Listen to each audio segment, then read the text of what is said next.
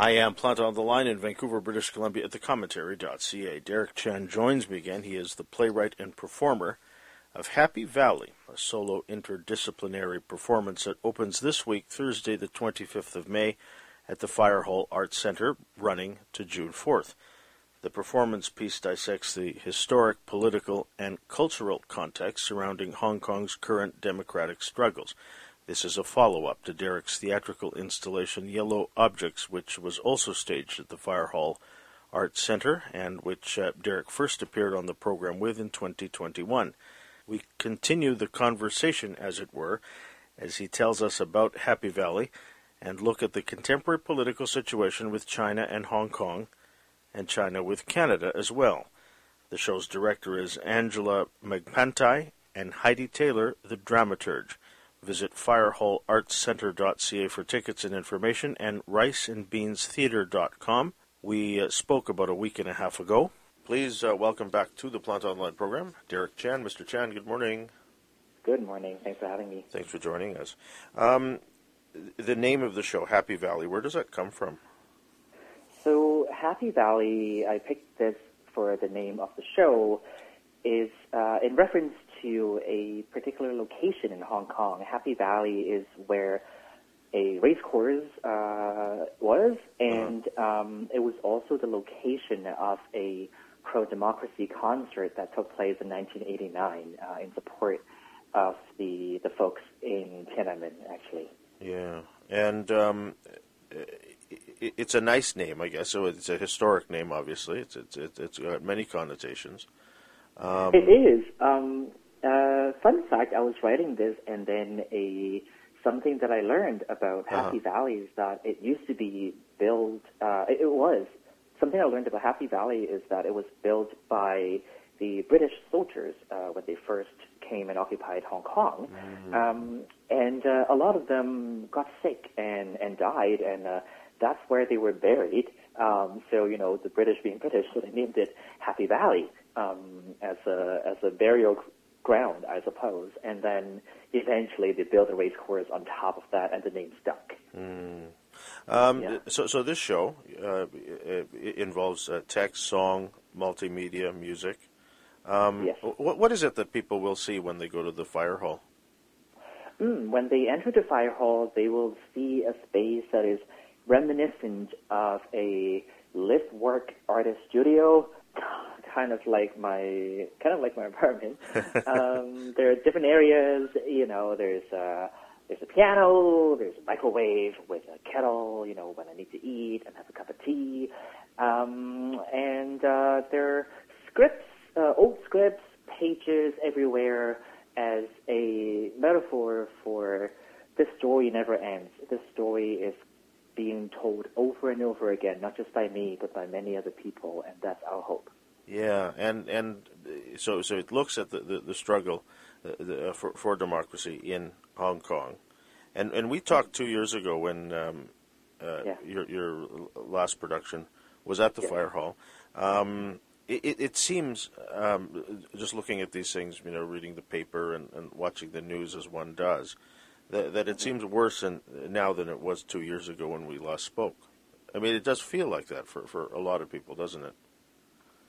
It definitely does feel like it's worse than 2 years ago in Hong Kong these days. Actually, not just Hong Kong, but everywhere else, and how this project, Happy Valley, is different from the previous one, Yellow Objects, is really centered around how my relationship has changed towards my history with Hong Kong, towards my distance from Hong Kong, and towards my emotions and my love for Hong Kong, and that desire to question where and how do we rebuild this Hong Kong in my or our collective memories that we love so much. Yeah, would you talk to me, Derek, about your relationship and how that's changed? I mean, does it feel, being in Canada, I guess, does it? I mean, there is a distance physically. There is obviously a distance from the Hong Kong that you'd like to see, I guess, as well, right? And there's such a big distance. And how does art, say, bridge that gap? I think that to bridge that distance for folks like me, I suppose, I've left Hong Kong a good 20 years ago almost, so that's been half of my life. And for folks like me who has a really strong emotional and memory and childhood connection, our formative year connection to Hong Kong, and art and storytelling is here for us to reflect, to remember, and to reminisce a little bit, but then also to think about how things have changed, because the Hong Kong now obviously is not the Hong Kong that I remember in so many sense, politically, even personally. A lot of my friends are different or moved away. Even the Cantonese language is different. Like, I've got friends who tell me that, like, hey, Derek, the Cantonese is ooh, 90s. And I said, yeah, because that's when I grew up. Yeah. And so all of this is, in a way, processing, understanding, and then, in a way, maybe attempting to find a way to come to terms with change. Yeah, and so see that's the thing that strikes me as I'm reading about Happy Valley. It's not just a nostalgia for what was. No. You're actually thinking of the future and what it'll be like for not just you in the future, but future generations as well. I mean, that's important to you, isn't it? It's so important to think about the future, especially in situations like this, because. However we look at this, however we approach this, time is going to move forward. Things are going to change, and it is up to us to decide or to try to influence how things are changed, and to like I was saying, to rebuild or reconstruct a Hong Kong that we remember, a Hong Kong that we love, a Hong Kong that we hope to see. A lot of it is not just my generation, right? It's stewardship. It's keeping the story alive, even just keeping the spirit alive.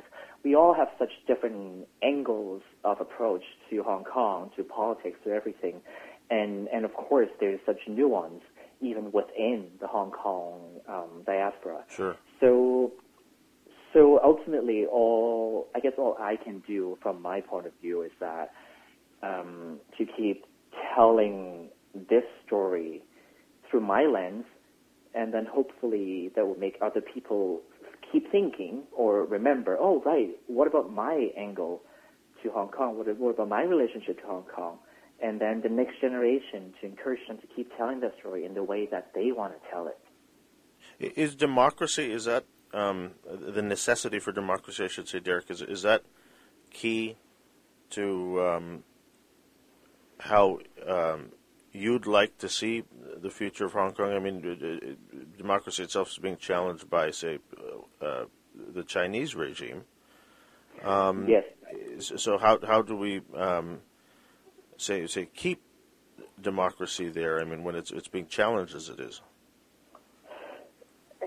Yeah, democracy is an absolute necessity anywhere, honestly, anywhere. And funny story, I myself have never participated in meaningful democracy until last year. I was 36.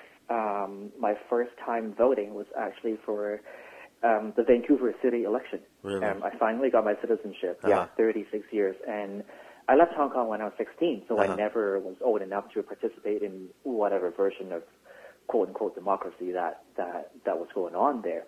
And how to keep that alive? How to keep that democracy alive in whatever form? I don't know. Right now, today, this moment, it looks really difficult. Yeah, and not just in Hong Kong. I mean, we're struggling with it here. We look to our friends in the United States, and in Western democracies, it's quite a challenge, isn't it? It is such a challenge, and all I can offer today at this point is really So much of it is about media literacy, right?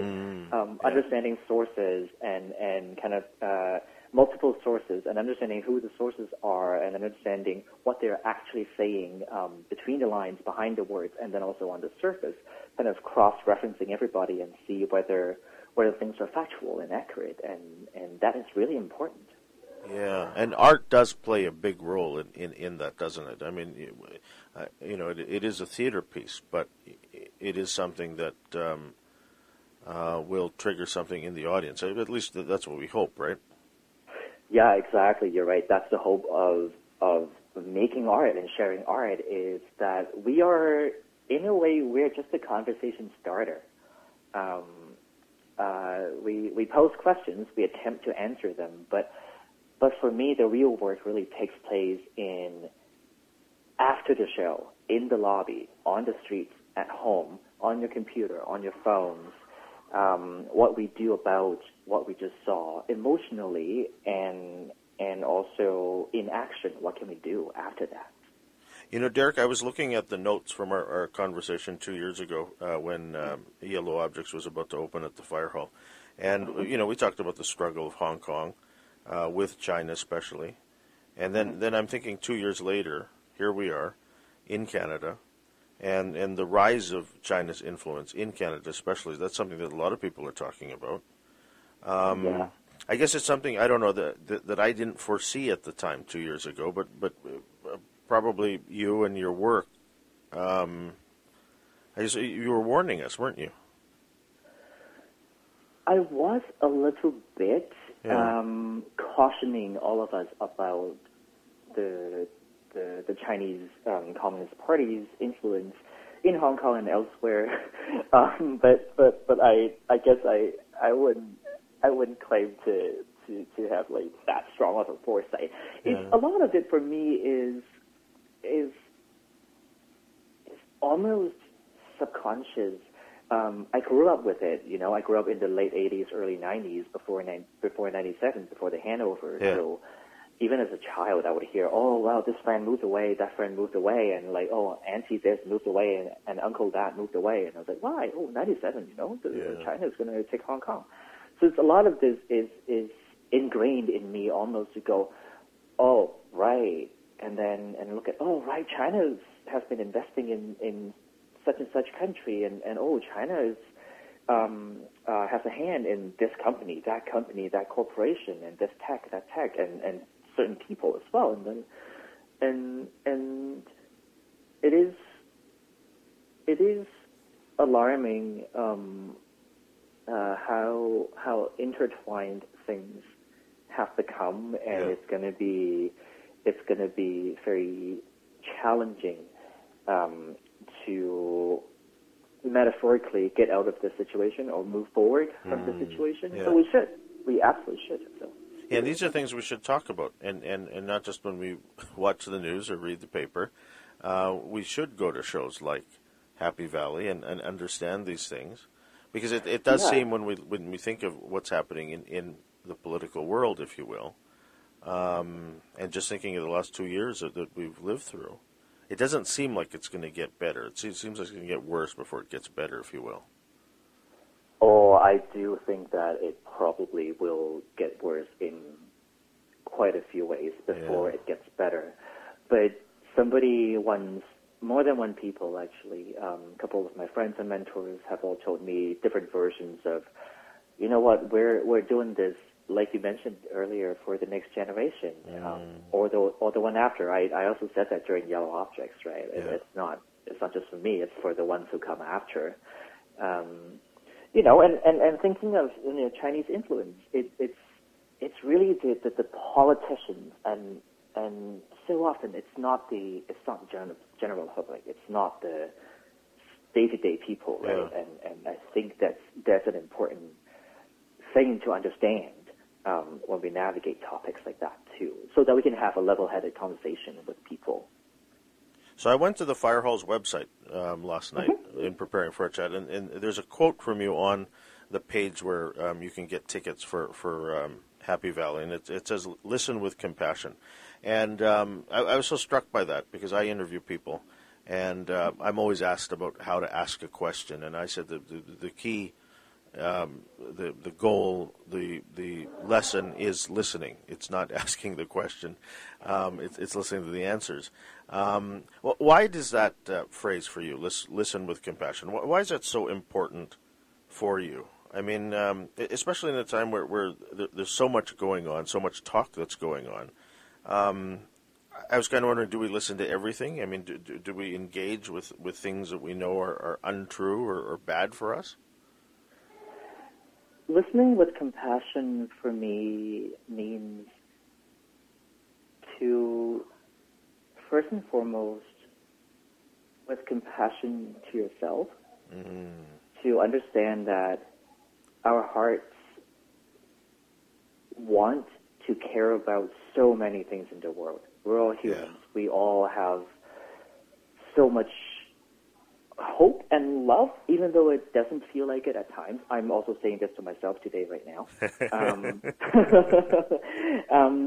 But also to understand that our hearts can only hold so much. So to part of your question, we don't have to engage with every single thing. We don't have to engage 24/7. It's about taking care of yourself, but then also understanding that there are different ways to engage. Engaging can mean direct conversation. Engaging can mean research. Engaging can mean actively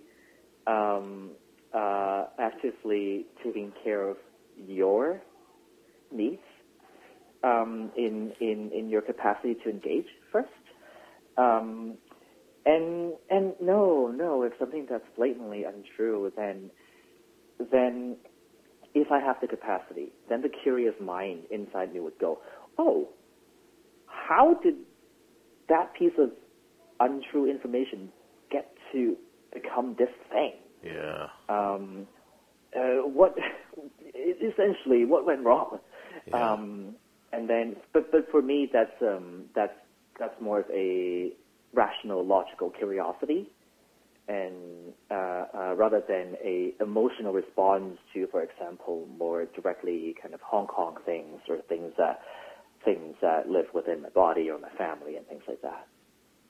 Derek, it's nice talking again. Although yes. I hope the next time we talk, it isn't as bleak in the world as as it always ends up being. But break a leg, as they say. I know a lot of people look forward to seeing Happy Valley at the Firehall. Thanks for your time today. Thank you so much. I hope to see you at the show. The website for more is at firehallartscentre.ca and riceandbeanstheatre.com. Derek Chan, the playwright and performer of Happy Valley, joined me on the line from here in Vancouver. I'm Joseph Planta.